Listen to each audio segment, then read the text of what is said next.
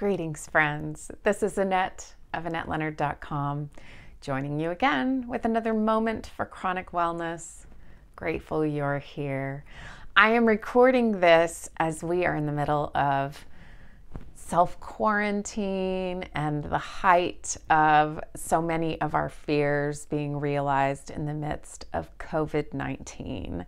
And I just want to talk for a minute about safety and panic. And so much of what's happening around the spread of this disease is under our control. And I think that the grip of the panic and the 24 hour news cycle leads us to forget that.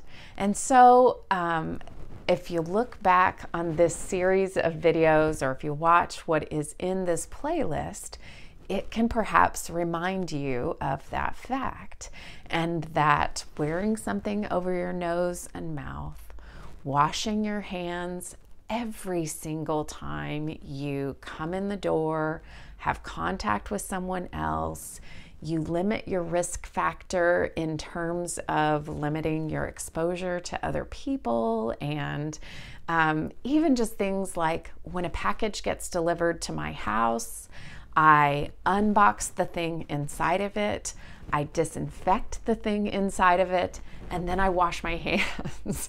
so that may be an abundance of precaution, and yet I live in Eugene, which is just south of Seattle. I'm ordering a lot of things from Amazon. A lot of the things come from warehouses that are packed in that you know area.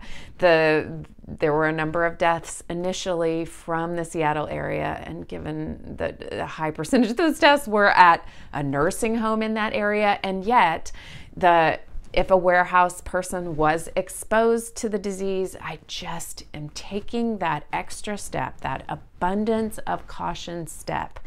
That is not panic, folk, but folks, but is just limiting that potential risk factor one more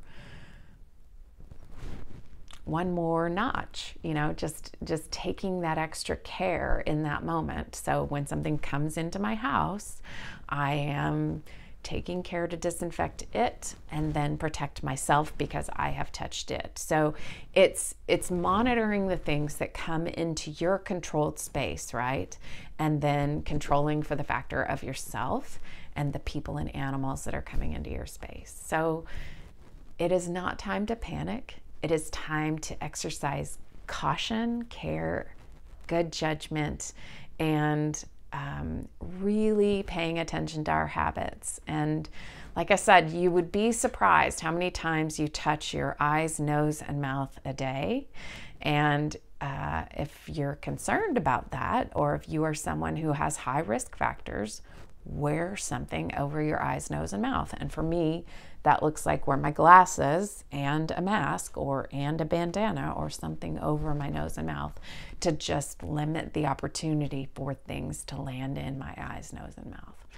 And um, look out for each other. Thank goodness. Uh, for most places in this country, our power grid and our water is also not at risk. So I was saying to my wife today, I'm so glad we haven't just had a huge ice storm and uh, our electricity is also shut off. So thank you for being here. I hope you are finding ways to tune into yourself and your soul and be well. Take care of your loved ones. If anything, uh, I hope we're finding time for gratitude and to appreciate um, all that we have in the midst of what we are afraid of losing right now. Be well.